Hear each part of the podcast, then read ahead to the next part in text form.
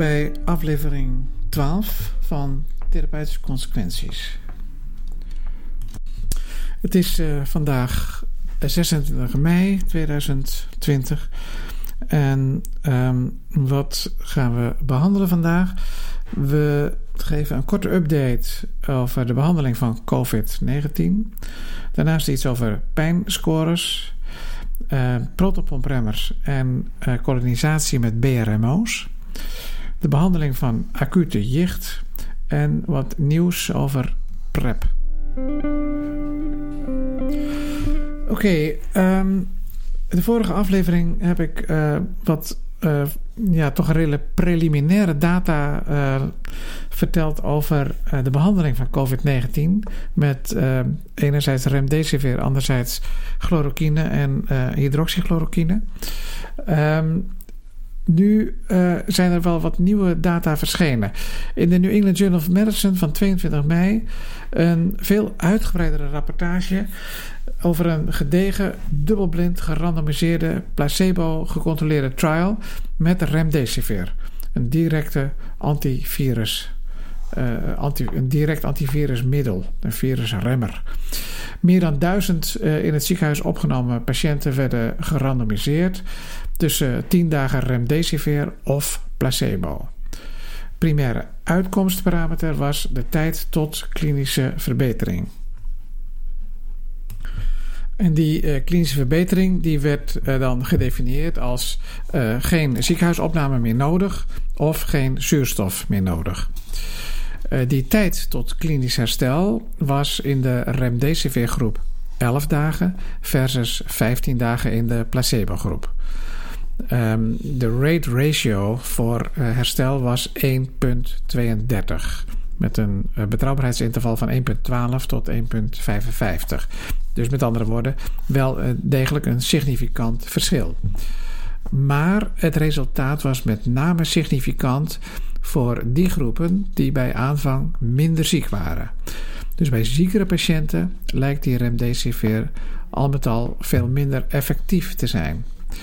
De mortaliteit was weliswaar lager in de remdesivir groep, 7,1% versus 11,9% in de placebo-groep. Maar dit verschil was statistisch niet significant. De auteurs concluderen dat het belangrijk is om snel te testen en snel antivirale behandeling op te starten voordat er ernstige longschade ontstaan is. En dat er ondanks het gebruik van remdesivir nog steeds een hoge mortaliteit is. En daarom is het ook belangrijk te blijven zoeken naar behandelingen die uh, meer gericht zijn op het beperken of het tegengaan van de ernstige longschade ten gevolge van bijvoorbeeld capillaire leksyndroom en ook op het tegengaan van die uit, de hand gelopen inflammatie die we nogal eens zien bij de ernstige COVID-19 patiënten. In feite is dit uh, um, dezelfde opvatting die uh, Tony Fauci helemaal in het begin van de epidemie ook al een keer naar voren bracht. En die ook door de Nijmeegse onderzoekers duidelijk uh, getoond is. Je moet proberen zo snel mogelijk te behandelen met antivirale middelen als je dat al wilt doen. Want als je daar langer mee wacht, dan loop je als het ware achter de feiten aan. Oké, in de vorige podcast had ik ook al mijn twijfel uit over chloroquine en hydroxychloroquine. In de Lancet van 22 mei een groot retrospectief onderzoek naar het effect van deze middelen, al of niet met een macrolide gecombineerd, meestal is dat dan azithromycine, op de mortaliteit en op het optreden van hartritmestoornissen bij patiënten met een bewezen COVID-19-infectie. De auteurs hebben hierbij gebruik gemaakt van een enorme database, de Surgical Outcomes Collaborative, waaraan 671 ziekenhuizen op zes continenten meedoen. Een enorme database waarin kennelijk de gegevens uit de EPD's geanonimiseerd kunnen worden geëxtraheerd. Ik vind dat wel een ongelofelijke prestatie, eerlijk gezegd. Maar goed, ze identificeren dan 98.262 patiënten die in het ziekenhuis worden opgenomen met een bewezen COVID-19-infectie. patiënten die remdesivir gebruiken, patiënten aan de beademing of patiënten die met chloroquine begonnen zijn, maar meer dan 48 uur na de diagnosestelling, die werden niet meegenomen. Uh, dan houden ze dus nog 96.032 patiënten over. Uh, uh, 14.888 uh, van die patiënten kregen chloroquine of hydroxychloroquine. Al of niet met azithromycine gecombineerd. Dus 81.114 patiënten die zaten in de controlegroep. Let op, het is een retrospectieve studie. Ze hebben wel geprobeerd zo goed mogelijk te controleren voor allerlei confounders. Dus ze hebben gecontroleerd voor leeftijd, geslacht, etniciteit, body mass index, onderliggende cardiovasculaire morbiditeit en cardiovasculaire risicofactoren, diabetes, onderliggende longziekten, roken, al of niet immuun gecompromitteerd zijn en ook de mate van ziek zijn bij opname. De resultaten. Alle chloroquine of hydroxychloroquine groepen hadden een significant hogere mortaliteit dan de controlegroep namelijk 16 tot 24 procent versus 9 procent. En ze hadden ook veel meer ventriculaire ritmestoornissen, 4 tot 8 procent versus 0,3 procent. Het is een retrospectieve studie, maar wel indrukwekkend grote getallen. En de uitkomsten zijn dus per definitie alleen te zien als associaties en niet als causale verbanden. En het controleren voor die confounders zal natuurlijk ook nooit 100% adequaat zijn. Niettemin, ik ben blij dat we in Nederland inmiddels vrijwel helemaal zijn afgestapt van het gebruik van deze middelen. En het is achteraf gezien misschien ook wel een beetje gek dat we zo massaal die middelen zijn gaan toepassen, terwijl er eigenlijk zo weinig bewijs voor werkzaamheid was. Ik kan me niet aan de indruk onttrekken dat um, de overdonderende publiciteit rond dit ziektebeeld daarbij toch ook wel een grote rol gespeeld heeft. Het verdient zeker te zijn tijd een grondige evaluatie, lijkt mij. Nou, tot zover nu maar even over uh, COVID-19. Daar wordt al zo ontzettend veel over geschreven en gepraat. Um, something completely different.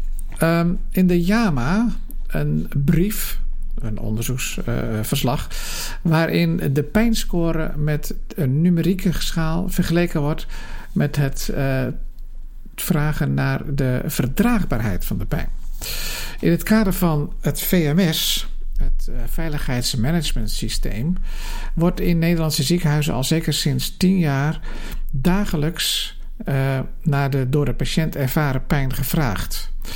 De overtuiging bestaat namelijk dat zorgverleners in het algemeen te weinig aandacht hebben voor de door de patiënt ervaren pijn. En de bedoeling is dat er dan drie keer per dag aan de patiënt gevraagd wordt hoeveel pijn hij of zij ervaart. 0 is dan helemaal geen pijn, tot aan 10, dat is de ergst denkbare pijn die je kunt hebben. Nou, in dit onderzoek wordt eh, deze pijnscore genuanceerd door aan de patiënt ook nog te vragen of de pijn wel draaglijk is. Ze kunnen hierop antwoorden met ja of nee. De patiëntenpopulatie uit dit onderzoek bestond uit 663 eerste lijnspatiënten die één of meer pijnstillers gebruikten of een diagnose hadden die geassocieerd is met chronische pijn.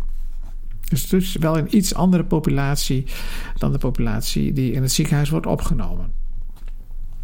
Zoals te verwachten vinden patiënten met een lage pijnscore hun pijn draaglijk. Niettemin is het wel verrassend dat eh, van de patiënten met een middenpijnscore, dus dat is een pijnscore van 4 tot 6, dat zo'n 79% van deze patiënten hun pijn toch wel als draaglijk ervaart. En van de patiënten in de hoogste pijnscore, pijnscore 7 tot 10, vindt nog steeds 48% van hun, van hun de pijn wel draaglijk. Dat nuanceert natuurlijk toch wel een beetje zo'n scoringssysteem. En dat kan ook makkelijker openingen bieden om de mate van pijnstilling maar eens te bespreken met de patiënt. Zeker in een tijd waarin het aantal voorschriften voor opiaten sinds 2008 bijvoorbeeld al behoorlijk is toegenomen, is het niet onbelangrijk om dit gesprek aan te gaan. Overigens zag ik dat in ons ziekenhuis inmiddels nog maar één keer per dag de pijnscore wordt afgenomen en dat de vraag naar de draaglijkheid van de pijn ook daadwerkelijk gesteld wordt. Een hele verbetering, mijns inziens. In een uh, vorige podcast heb ik al eens gesproken over uh, bijwerkingen van protopompremmers. Uh, maagzuurremmers zoals omeprazol, pantoprazol. prospectief onderzoek uit gastroenterology gaf toen aan dat het met de bijwerkingen van die middelen nogal meevalt. De enige opvallende bevinding was eigenlijk um, dat, dat protopompremmers gebruik een iets grotere kans geeft op darminfecties. Ehm, in de JAMA of Internal Medicine nu een paper over uh, de associatie tussen protonpompremmengebruik en kolonisatie met BRMO's, bijzonder resistente micro-organismen. En het is een systematische review en een meta-analyse uit de Amsterdamse groep van uh, Christine van der Broeke, die ook de laatste auteur is. Zoals bekend is het uh, dragerschap van uh, BRMO's vooral geassocieerd met de mate waarin er in een bepaalde populatie antibiotica worden voorgeschreven. Andere associaties die beschreven zijn, zijn een hogere leeftijd, een onderliggende ziekte en recent verblijf in een land met veel antibioticaresistentie. In dit stuk heeft men zich de vraag gesteld of maagzuurremming nu ook een grotere kans geeft op kolonisatie met BRMO's. Bekend is dat het gebruik van protopompremmers een enorme vlucht genomen heeft. Apotheken verstrekten in 2018 aan ongeveer 1 op de 6 Nederlanders een protopompremmer. En bij mensen van 80 jaar of ouder is dat zelfs 1 op de 2. Dat zijn toch wel gigantische getallen. En het is maar de vraag in hoeverre daar altijd een goede indicatie voor is. Deze systematische review en meta-analyse is gedaan volgens de gebruikelijke methodiek. De zoekstrategie eh, wordt expliciet beschreven. En de uitkomstparameter was intestinale kolonisatie met BRMO's. Uiteindelijk hebben ze 24 studies uh, meegenomen waarin daarna gekeken is. Het betreft dan in totaal 29.382 deelnemers waarvan er 11.439 maagzuurremmers gebruikten. De studies die ze bekeken waren cross-sectioneel, case control studies en cohortonderzoeken. En wat is de conclusie? Maagzuurremming is geassocieerd met een 75%-voudige, of liever gezegd de toename van 75% van intestinale kolonisatie met een BRMO. En dat geldt zowel voor gram-negatieve bacteriën als voor enterokokken. En de verklaring die de auteurs daarvoor geven is eigenlijk drieledig. Eén, ehm, de verminderde maagzuurproductie. Daardoor overleven bacteriën die we met het voedsel binnenkrijgen beter. De barrière van de van het maagzuur valt weg. In de tweede plaats, maagzuurremmers blijken ook direct het microbioom te beïnvloeden. En ehm, bepaalde koliesoorten bevatten ook wel weer aminozuursubstituties die een resistentie tegen maagzuur geven, waardoor nog eens een extra druk op die kolonisatie gelegd wordt. Overigens was het effect het duidelijkst voor de protonpompremmers en veel minder uitgesproken voor andere maagzuurremmers zoals H2-receptorantagonisten. Eh, Therapeutische consequenties. Ja. In het licht van de toenemende, toenemende antibiotica-resistentie zou je protonpompremmengebruik echt moeten beperken tot die patiënten die er een harde indicatie voor hebben. Eerlijk gezegd zie ik dat nog niet zo 1, 2, 3 gebeuren. Kennelijk hebben veel mensen wel degelijk baat bij het gebruik van deze middelen. De vraag die bij mij een beetje blijft hangen is in hoezeer we hier nu in de dagelijkse praktijk rekening mee moeten houden. Ik kan uit de deze gepubliceerde gegevens niet opmaken wat nu de absolute risicotoename is op BRMO-draagschap bij protonpompremmer-gebruikers. En dus ook niet berekenen wat het zogenaamde number needed to harm is. Het relatieve risico is weliswaar toegenomen, Maar hoe groot is het absolute risico toegenomen? En je kunt je voorstellen dat dat per onderzochte populatie ook nog wel eens zal verschillen. Dat dat bijvoorbeeld in Zuid-Europese landen heel anders uitpakt dan in ons land. Enfin, to be continued zou ik zeggen. Hoe kunnen we acute jicht het beste behandelen? In de Annals of Rheumatic Diseases een mooi onderzoek uit Engeland, helemaal gedaan in de eerste lijn, in 100 huisartsenpraktijken. Engelse, hebben, Engelse huisartsen hebben sowieso wel een traditie van goed uitgevoerd en vooral praktisch toepasbaar wetenschappelijk onderzoek. Uh, er werden 399 patiënten gerandomiseerd tussen um, wat we nog steeds noemen low-dose colchicine, oftewel 3 maal daags 0,5 milligram gedurende 4 dagen, of naproxen met een oplaaddosis van 750 milligram, dus één keer per dag drie tabletjes, en daarna drie keer 250 milligram, en dat dan gedurende 7 dagen. Het was een open label, maar wel gerandomiseerd onderzoek. De gemiddelde leeftijd van de patiënten 59 jaar, 87% mannen en bij de meeste patiënten was het MTP1-gewricht aangedaan, de klassieke lokalisatie voor jicht. De diagnose van de, de diagnose jicht was een klinische diagnose. Met andere woorden, er werden geen gewrichtsfuncties verricht en ook geen bloedonderzoek. Exclusiecriteria waren ischemische hartziekte, gestoorde leverfunctie, bekende stadium 4 à 5 nierinsufficiëntie, recente operatie of een uh, bloeding uit een maagulkus in de voorgeschiedenis. Of het gebruik van antistolling. Het was aan de huisarts zelf of hij een protoponpremmer eh, toevoegde aan de naproxen. Ja dan nee.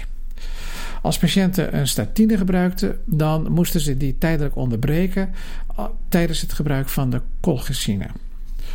De effectmaat was de pijnscore op dag 0 tot en met 7. Dus dagelijks werd de pijnscore uh, afgenomen. Volgens een numerieke schaal, dus de bekende uh, numerieke schaal 0 helemaal geen pijn en 10 de ergst denkbare pijn. Resultaat. In beide groepen, colchicine en naproxen, zie je dat de pijnscore vrij vlot daalt. Van ongeveer een pijnscore van 7 bij aanvang naar ongeveer 5 op dag 2 en uiteindelijk op dag 7 1,5 gemiddeld. En bij beide middelen lijkt dat effect pas echt op dag 2 duidelijk aanwezig.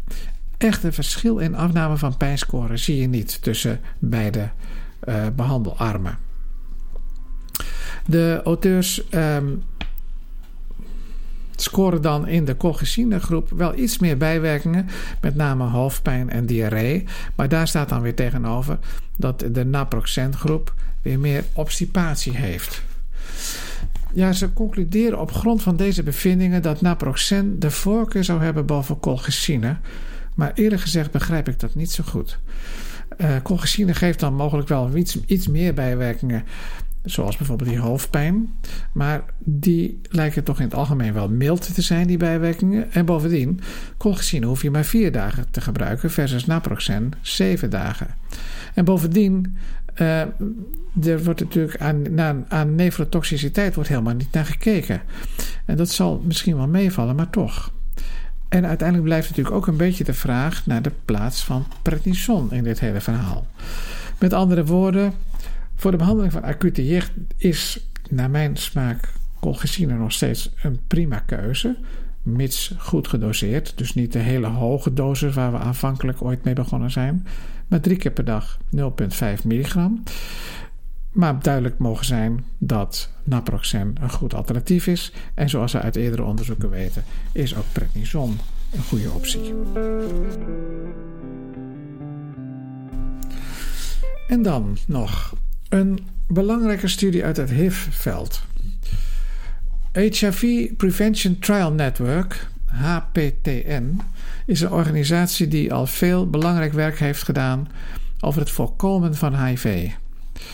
PrEP, pre-expositie prophylaxe, is in dit opzicht echt een doorbraak geweest.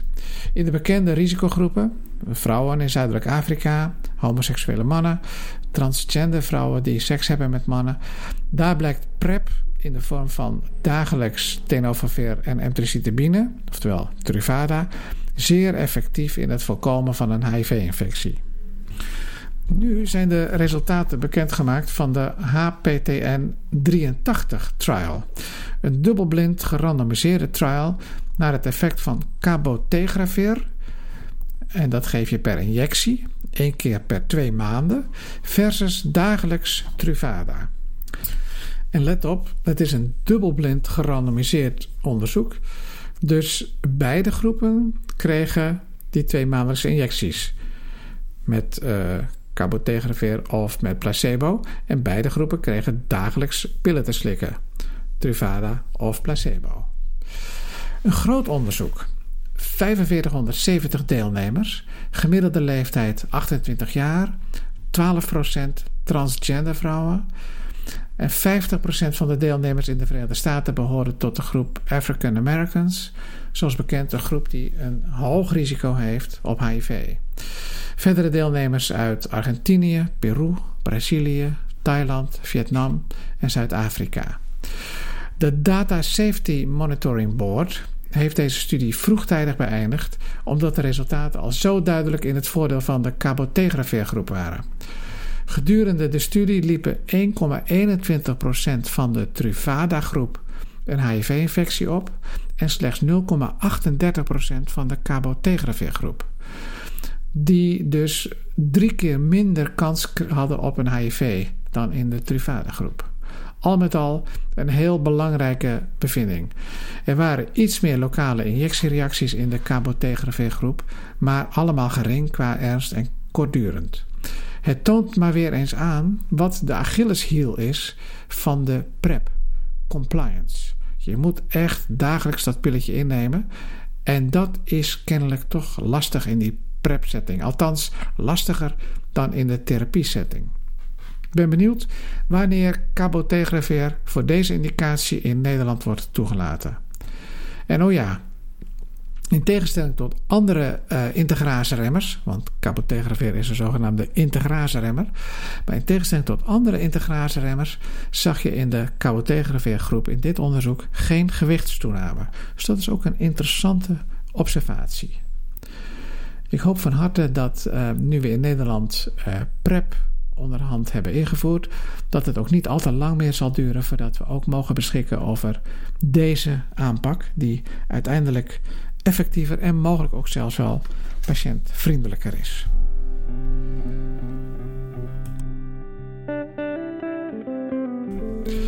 Oké, dat was aflevering 12 van therapeutische consequenties. Um, de referenties kun je zoals altijd weer terugvinden op mijn website therapeutischeconsequenties.nl. En natuurlijk weer met dank aan Corrie van Binsbergen voor de prachtige muzikale ondersteuning.